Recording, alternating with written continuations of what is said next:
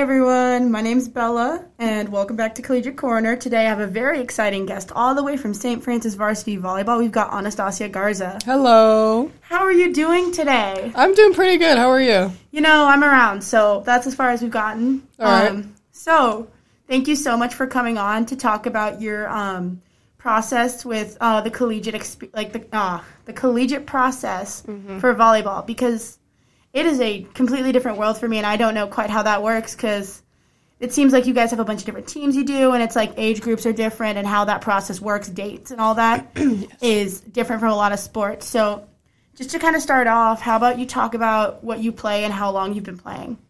All right. Um, I play volleyball, and I've played since the summer of fourth grade. Very cool. So you play middle blocker? Uh, Yes. okay. And so, as a um, prospective collegiate athlete, what has the process so far really looked like for you? Oh, it's a very long process. So, um, so far, what we do first is we gather a list full of like wish colleges or any dream colleges we want to apply to, and then we make a more realistic list um, due to like any future references because the process for collegiate athletes is very complicated and actually sometimes most walk out with nothing.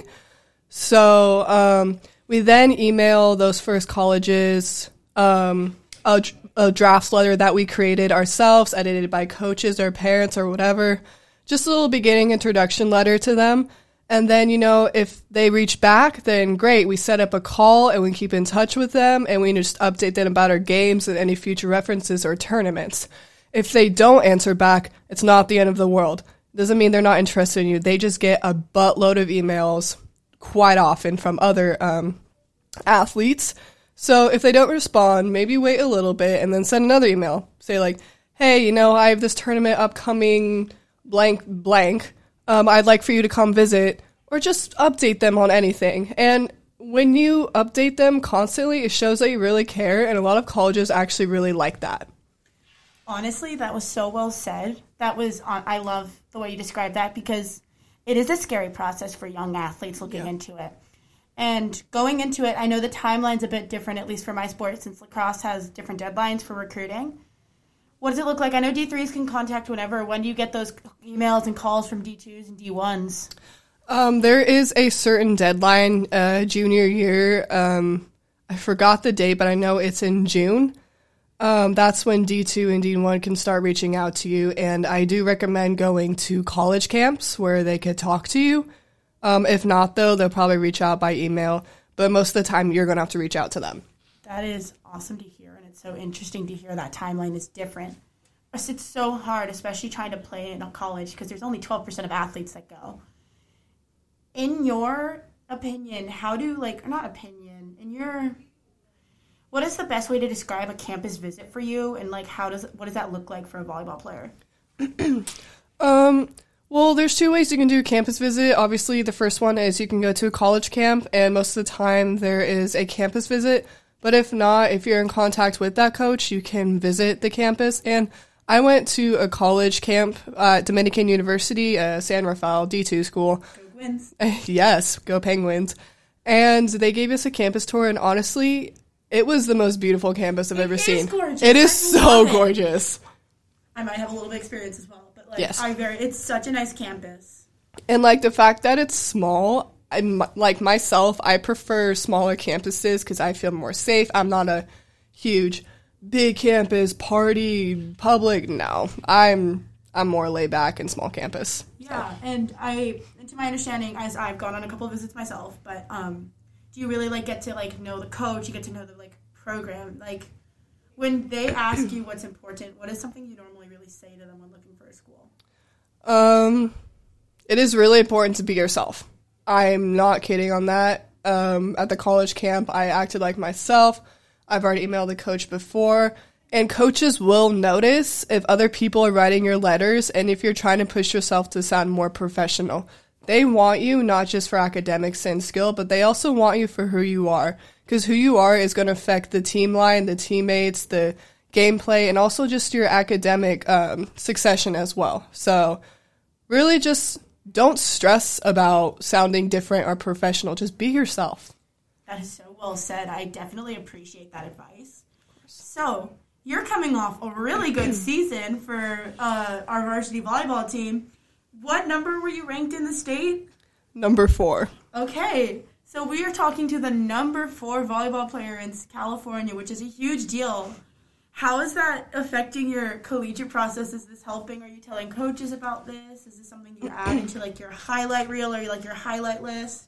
Um, yeah, I don't necessarily go out of my way to tell coaches that because it does sound a little self-absorbed. So Just what a I tad, just just alright. just a tad. No, you know what? Whatever makes you comfortable. I posted it on my Instagram where a couple of colleges do follow, but I don't tend to shove it in people's faces. I just focus on other things. Um, That's yeah. totally valid. I think Yeah. that's just so exciting because you are such a good volleyball player. The last game I went to watch, I believe you were hitting over 600, Yes. and it was it's so exciting to see such young athletes getting out there playing the sport they love and being able to play in college. So a lot of different athletes have different processes to get ready for this and to make sure they're in the best shape. What is something you do, like in your off season, like outside of practice? What do you do to make sure that you're on top of your game? Um, it, usually I work out, lift weights with um, Eric's weight group, but if not, I will do sand volleyball. How do you like sand volleyball? It's such a different sport. Um, Mixed it's emotions. Yeah, I don't necessarily like it because it is the hardest category of volleyball. The sand is super hard to move in, and I'm super sensitive to heat, so I get heat stroke, and it's just rough. I, I bet. like that is challenging. I'd be like slipping and sliding everywhere. Yeah. Okay, moving on. So currently, I know that you are looking at a couple schools. Mm-hmm. What has really helped you narrow that down? Like, what are like your criteria on a school? If you've got a checklist, you're like, okay, small campus, like strong culture. What does that list look like for you? Um, I tend to look at my self tendencies and my successions first, and I just look at some schools and I'm like, will this fit for me? Will this make me happy? I look at, will I be happy at this school for the next four years? And you know, I obviously do my research on the schools, you know, D1, D2, D3, and I just, you know, look at the school and I'm like, um, maybe that's not what I want to necessarily do. I look at their offers and academics, and I just kind of look at their lifestyle. And again, I question myself, will this be a fit for me for the next four years, or maybe even more than that? That is so well said, and honestly, I completely agree. It's so important to make sure that school is the best fit possible. Because if you're unhappy there, you're not going to want to stay the next four years. And It's Yep. just, it's uncertain. So, now that I've gotten all my wonderful questions out of the way, we're going to play a little game. Do you hmm. enjoy games? Yes, I do. So, we're going to play true or false. I have a bunch of fun facts here about volleyball. Oh no. okay. Okay, and you're gonna have to tell me if, if I'm actually telling you a fact or if I'm lying. Okay. Can you do that? I can do that, yeah. All right, number one. Volleyball were well, volleyball was first introduced as an Olympic sport in 1964. Um, I'm gonna have to say true. Yeah, you're correct. Which is so interesting because it's been there for so long and it's such a big event. Um, number two, the first special designed uh, volleyball was created in the 1800s. Mm, I don't think so. Correct. It was created in the 1900s. Yeah. Actually, uh, 19 like just straight up 1900. Oh. Uh, yeah. So, number three, the libero normally is known for blocking. Uh, no. No, no. Okay.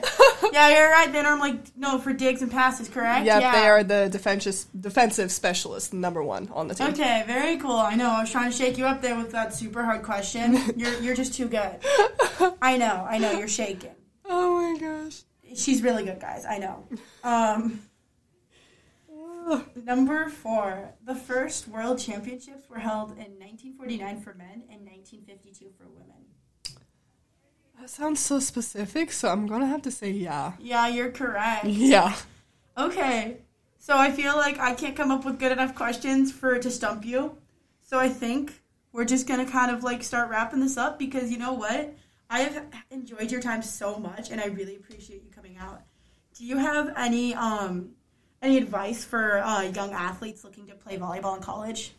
Um, yeah, sure. Um, there are going to be a lot of times where you're going to feel like you're not good enough. There's going to be people taller than you, you know, maybe better than you, but with the taller part, it doesn't matter how tall you are, it matters how tall you play. So that's mentally and physically. Don't let someone that seems better than you be better than you. You got to be better than yourself. Better yourself in that.